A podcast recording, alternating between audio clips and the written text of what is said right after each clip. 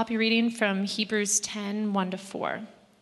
For since the law has but a shadow of the good things to come instead of the true form of these realities, it can never, by the same sacrifices that are continually offered every year, make perfect those who draw near.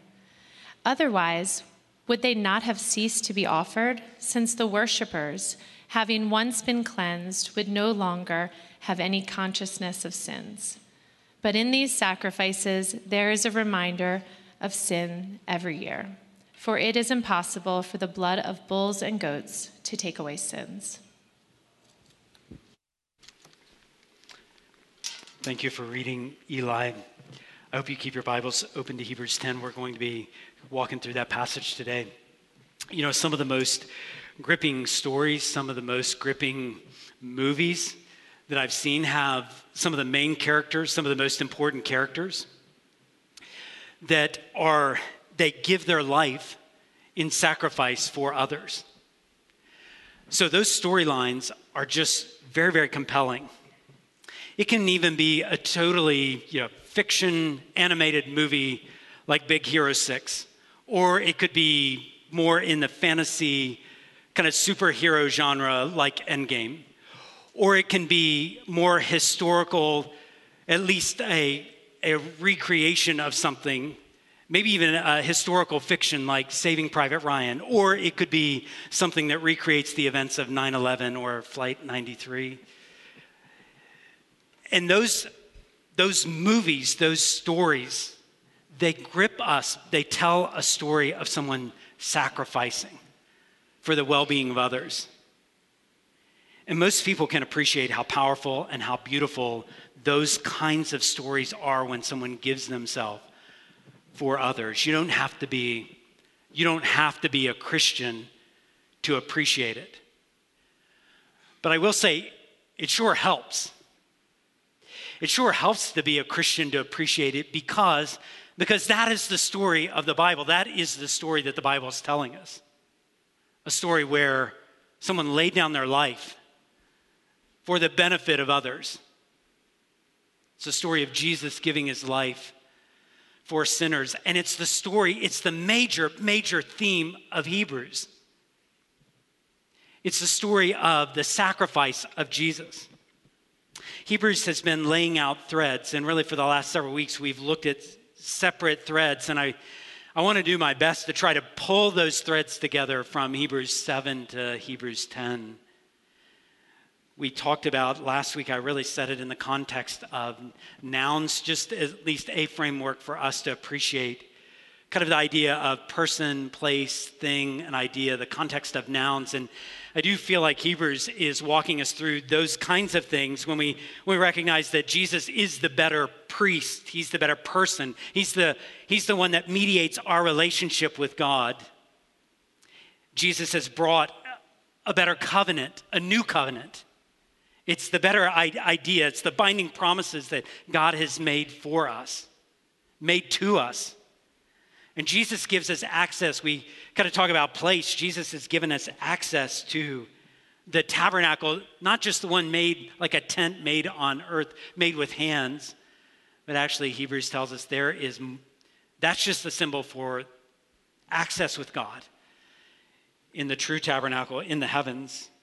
But now we're going to turn our attention to the thing, and I don't mean to be disrespectful by calling it a thing, but I, I want us to see the sacrifice, the offering of Jesus. So, for our time together, I want us to focus on the cross, which we do regularly, which you probably most in the room would not be unfamiliar with the story of the cross. And, and yet, I, I am going to say, I think it's easy to admire it admire this sacrifice and not fully internalize what the implications of that sacrifice means, even if you know the story of the cross so well that you could tell it, not missing any detail. I wonder if we have internalized, I wonder how long it's been since we really understood okay, what was going on? It's a beautiful picture of love, but what does it mean? What does it mean for me? You could even get emotionally moved by the cross, much like I can get emotionally moved by a, fictional story I wanted to go another level deeper. Actually, my prayer, what I believe, no, we're not going to master the subject. No, we're not going to exhaust the subject. But I would, I would love for us to actually, God to do such a work by looking at the cross, focusing our attention on the sacrifice of Jesus. God to do a work. Actually, what I prayed for is that God would do a work on the spot. God would change our hearts, do something for all of us on the spot today as we hear God's word. So, I do want to go back to those verses that Eli read. And really, let's begin to understand exactly what they're saying. Verse 1. Verse 1 says this For since the law has but a shadow of the good things to come instead of the true form of these realities, well, then the law can never, by the same sacrifices that are continually offered every year, the law can never make perfect those who draw near. It actually gives us a picture of a couple different eras the era of the law. And the era of the law is pre Jesus. So it's the first part of the Bible where you read. And what it says about those is that actually the law, the instruction, the first few books of the Bible are a shadow of the good things to come. And so what it says is in the era of the law or the instruction, you think of some of the first books of the Bible, that is a shadow pointing, to, it's not the true form. We might even say it's not the real thing, but it's giving us a glance toward it. The sacrifices, why, why wasn't it, why was it just the shadow? Why could it never make someone perfect? The sacrifices that were authorized. I mean, we hear a shadow. We realize the sacrifices that were authorized, the sacrifices that were being made. It's talking about animal sacrifices, like grain and harvest offerings. It says they never made someone perfect, they were just a shadow. Making perfect, it definitely has like a moral, like morally perfect, but it means more than that. It's not just morally perfect. When you read that it never made someone perfect, you can also understand it to mean like it never like completely brought someone to fulfillment. It never was perfect. It never made someone fully, like fully living the realities of what they were designed to be, what God originally created people to be. Never brought them fully there. Never fully forgiven, never fully reconciled with God, never fully free, never fully clean, never fully alive, never fully worshiping. The animal sacrifices were unable to make someone perfect. In other words, they, they didn't get it across the finish line in all these different areas. They didn't help those who would draw near to God. And that word draw near doesn't just mean like geographical, physical proximity. It's talking about drawing near to God like to his throne, approaching the very presence of God. And for all that the animal sacrifices would do, symbolizing forgiveness of sin, it never brought a worshiper like completely into God's presence with like no sense of, of uncleanness or defilement? How can the people who come to God be perfect by the law? They can't, and they won't. Just to reinforce things a little further, there's a hypothetical in verse 2. It's like they, they can't be made perfect. Otherwise, look at verse 2. Would they, meaning the sacrifices, would those sacrifices, like if, if those could get the job done, would they not have just ceased to be off, offered? Because if they did get the job done, the, the worshipers, having once been cleansed, would no longer have any consciousness of sins. This is making us kind of think through logically what, what life was like pre Jesus. And the thought was, you know, if one of those sacrifices, if it was just right on one day, and a priest goes in and offers it, well, then the right bull, the right goat, the right bird, the right harvest offering, whatever, if it was if it were enough, then there never would have been another one. We would have been in the clear. You wouldn't have to wake up next Tuesday and go, I guess we got to do it again. And the one after that, and the one after that, and the one after that. The facts are the animal sacrifices, they don't clean you on the inside. We still could sacrifice an animal and still feel defiled from our sin. You sacrifice the animal on Tuesday, you have an impure thought on Wednesday. What do you do? You have a selfish thought. You act in materialism. You don't love your neighbor. You're prideful. And you know it's not right. And the sacrifice didn't change those things. The animal sacrifices, the grain, the harvest offerings, they don't clear the conscience. You still feel guilty. You still feel heavy. At times, you would still you feel like your sin is going to chase you down one day. And you're going to be exposed for the spiritual fraud you are. And there's nothing you're going to be able to do about it. So that the animal sacrifices only go so far. They're important, but instead of leaving you clean and relieved, actually it's the opposite. And notice in verse 3 it says, In these sacrifices, there's actually a reminder of sin, a, a hardwired, a hardwired reminder of sins every year. So every year kind of tells us, points us to a day of atonement when there was this offering once, once a year. And not the, the holiday is like an annual reminder. I mean, some holidays look like how free we are now because of this holiday. Because of July 4th, we have independence. But this one says, no, it's not just something in the past that made everything so much better. Actually, it's something you've got to do now, this year, and you'll have to do it next year and the year after that. It's like sin is in the present, and this is a reminder. You have to think about it, you can't forget it. Which actually isn't a bad thing. So it's kind of like a monitor going off is not necessarily a bad thing especially if the monitor is telling you you are in an unsafe position, you better, the, the conditions are unsafe or something's going on in your body, it's, it's not all right. So, actually, those monitors, the worst thing you would do is disable the monitor. No, you want that, if it's calibrated right, you want it going off just like the reminder every year saying, You're a sinner. What are we going to do about sin? How is that going to be remedied?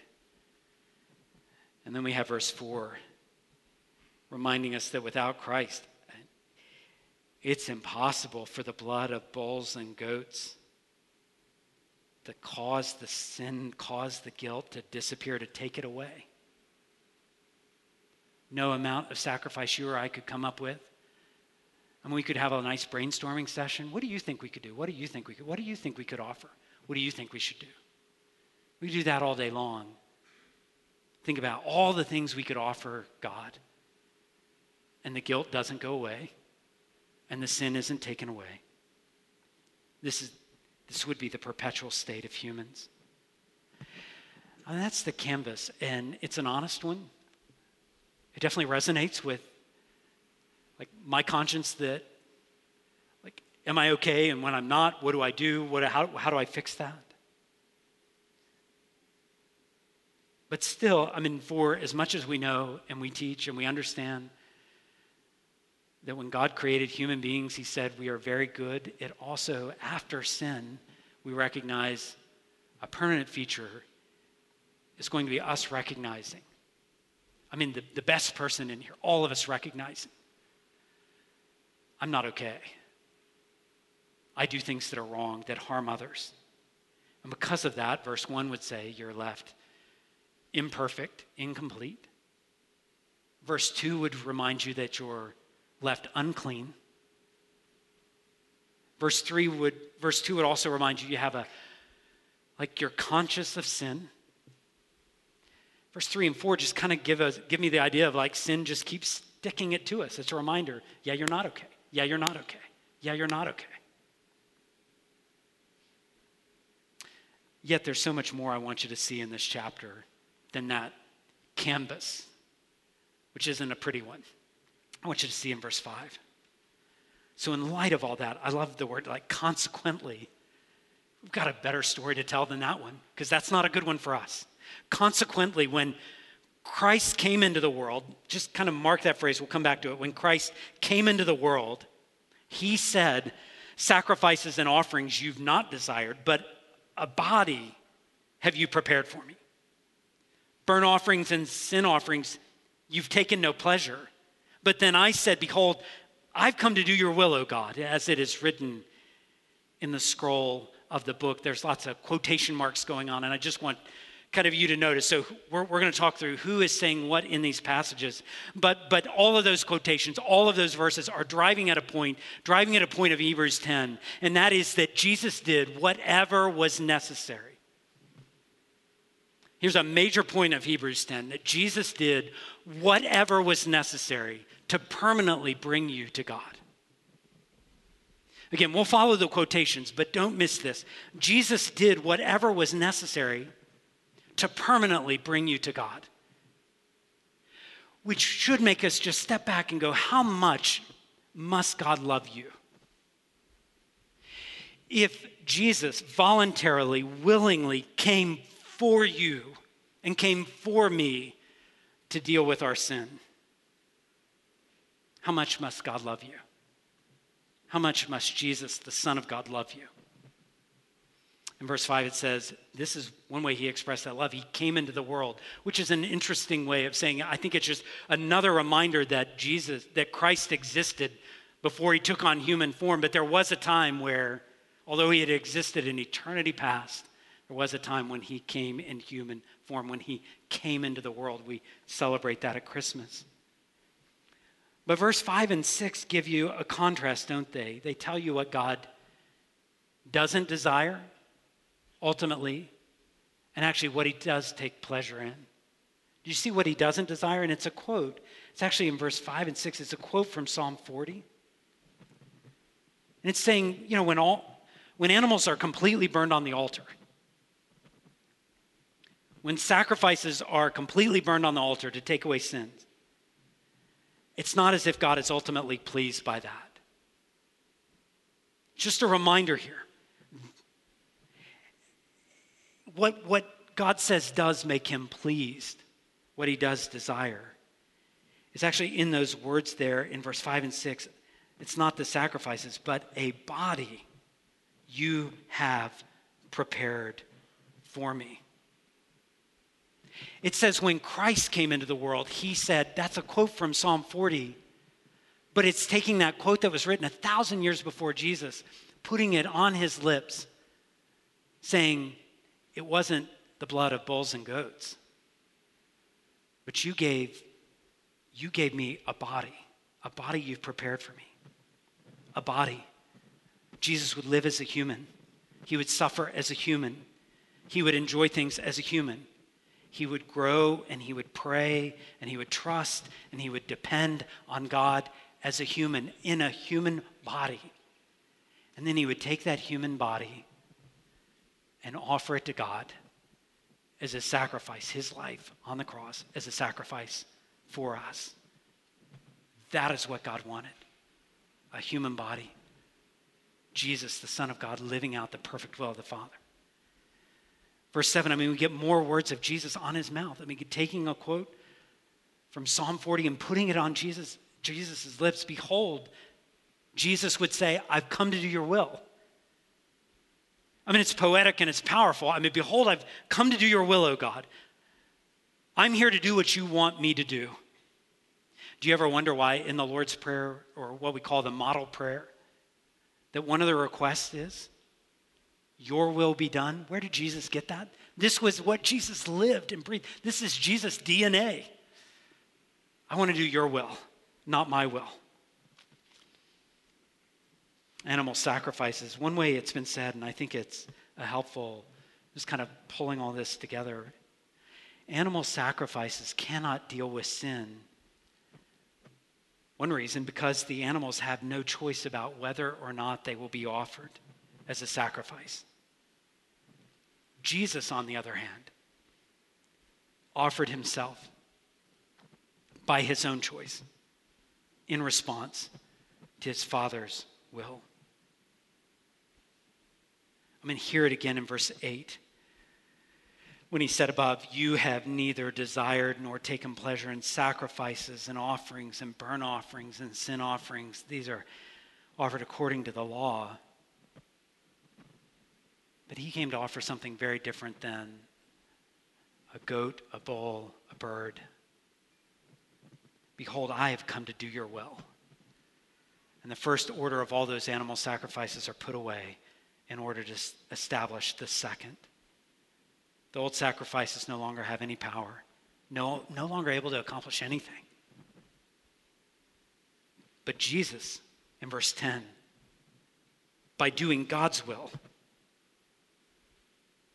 these, these words, we could just run through them, but if we just take a few moments and at least walk slowly, by that will we have been sanctified through the offering of the body of Jesus Christ once for all. Sanctified, that may be like a church word, a Bible word that you don't use regularly.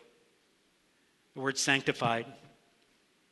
It just mean it does mean like set apart, make holy, but holy in the sense of like set apart for a purpose of worship, set apart, made clean, so that you could really meet with God, so that you could really be in His presence, so that you really could be freed from all guilt, fit to enter His presence.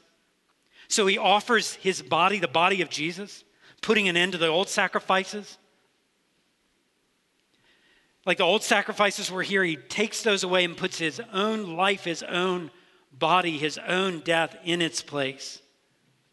Once for all, he offers himself, and by this we are freed from all guilt. If earlier I said we were imperfect, incomplete, unclean, constantly conscious of sin, sin constantly sticking it to us, now things change for the one who trusts in Jesus. And they change permanently. Things change permanently, definitively. It says in verse 11, just so we know that it really is this permanent. Verse 11 gives us a contrast again. There's the priest, and now the priest isn't just going in annually to the tent, but the priest is standing daily. And he's offering repeatedly the same sacrifices. You see daily and repeatedly the same sacrifices. And the net result is still the, the sins aren't taken away. The priest is standing and he's moving and he's constantly working.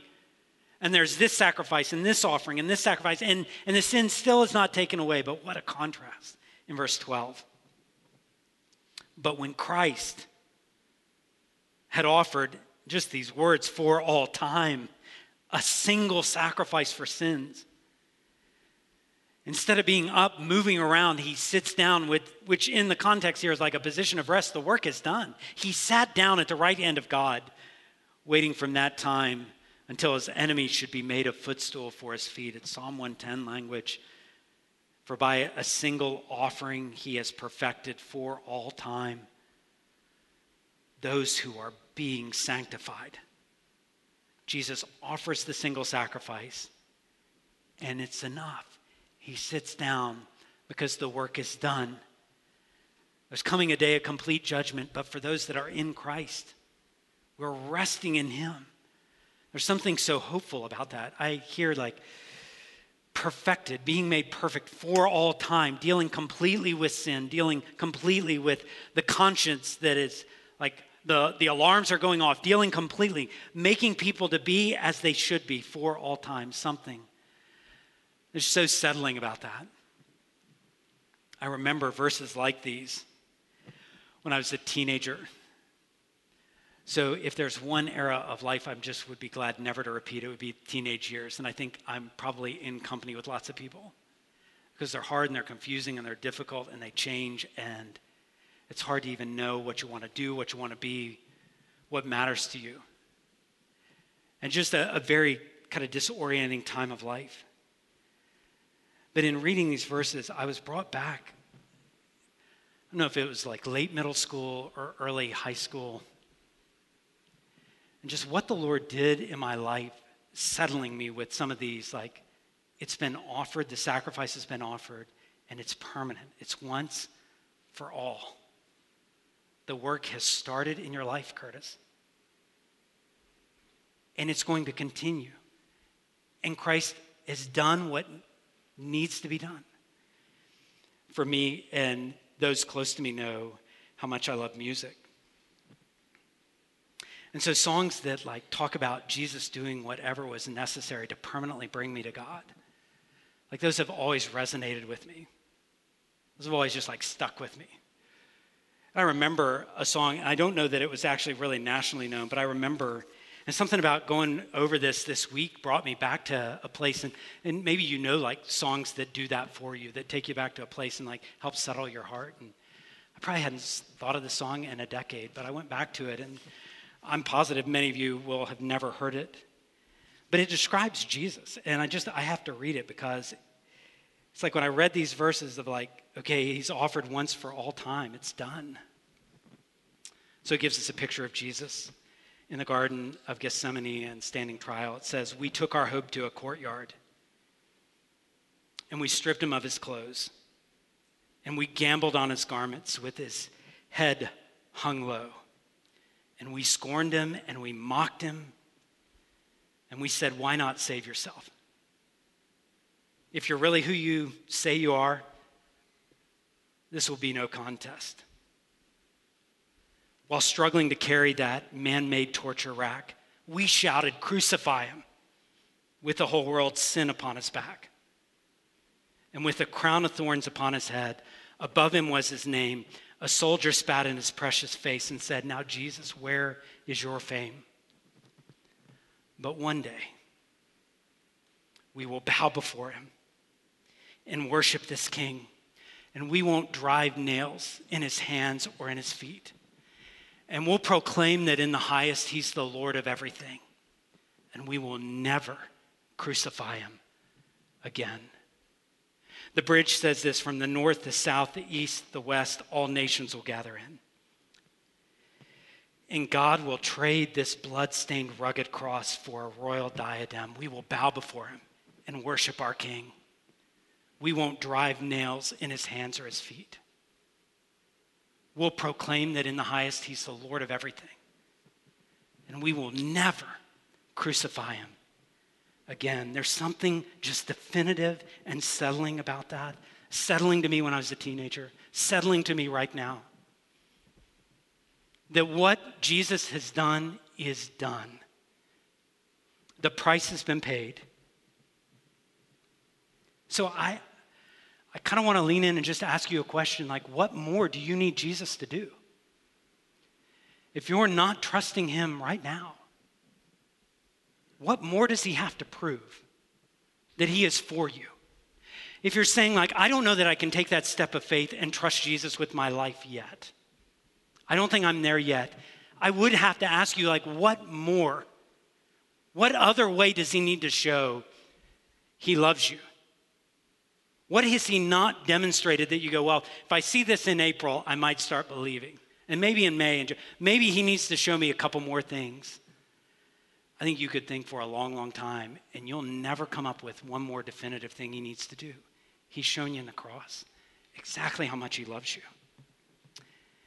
And you could even look at that and wonder, like how personal it is. And I love the way, actually, this section of scripture finishes because well, look at verse, verse 15, because if it wasn't enough to say that Jesus did whatever was necessary to permanently bring us to God, then verse 15 says, added to that, the Holy Spirit bears witness to us, like making it personal to us. Bears witness, for after saying, This is the covenant that I will make with them after those days, declares the Lord, I will put my laws on their hearts and write them on their minds. He also adds, and I will remember their sins and their lawless deeds no more. Look at that. Look at what the Holy Spirit says. Look at what the Holy Spirit bears witness to. So yes, Jesus did what was whatever was necessary to bring us to God. But also notice that the Holy Spirit consistently communicates to you what the new covenant means to God. Do you see that? Do you see that in verse 15, verse 16, verse 17? The Holy Spirit consistently communicates, bears witness to you, tells you you need to know what the new covenant means to God. The Holy Spirit's going to make that clear.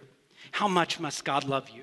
That the Holy Spirit, how much must God love me? That the Holy Spirit is ready to communicate this new covenant again and again and again, it's all the way back from Jeremiah, repeated, reminded again and again.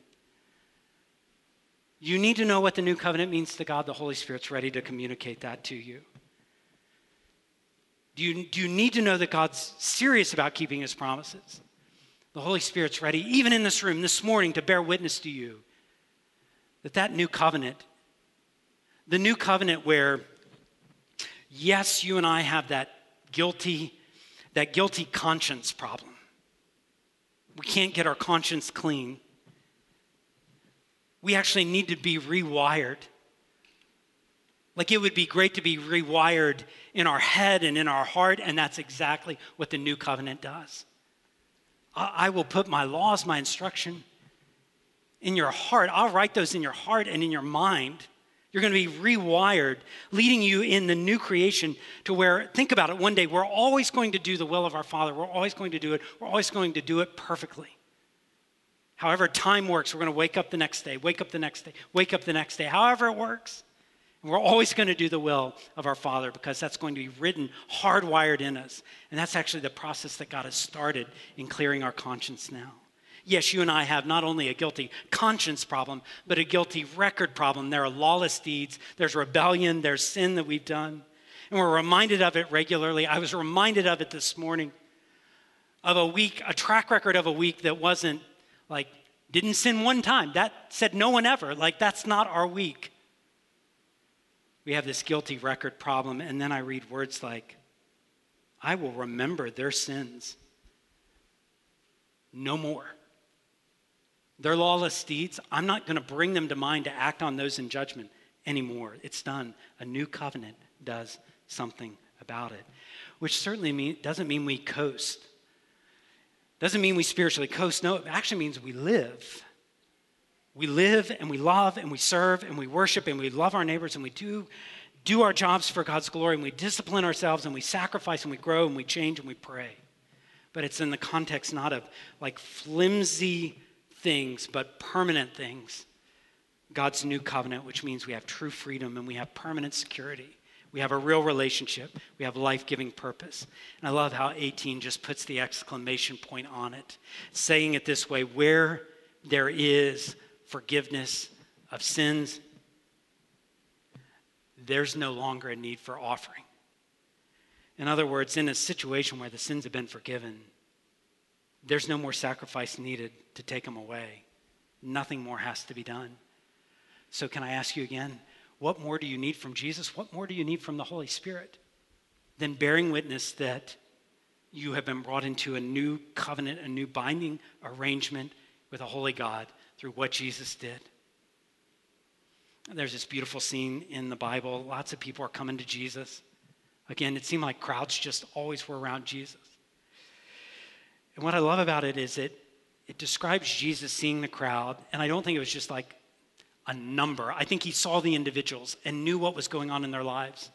And it describes it this way Matthew describes him seeing the crowd and says he saw people that were harassed and helpless. So I think it would not be unlike Jesus looking at this crowd and going, There are people in this room that have been harassed, beat down, beat up. It shouldn't have happened, and it has, and it has happened repeatedly.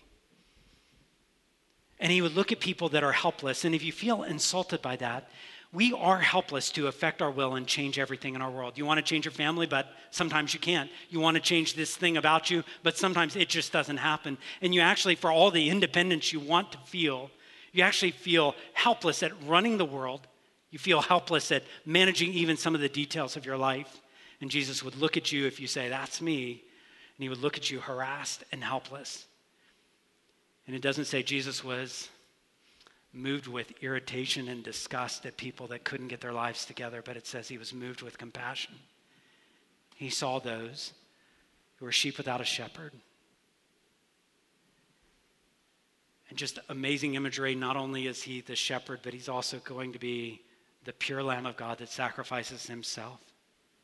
And at the end of your independent, get in there and knock it out streak, where you feel actually more helpless than you were to start, Jesus, moved with compassion, moves towards you. It says, My sacrifice for you is once for all.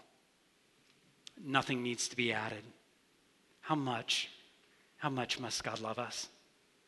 How much must the Son of God, Jesus Christ, love us? Like I said, that kind of love doesn't just give us a couple things to think about, it changes us. And it can change you here today.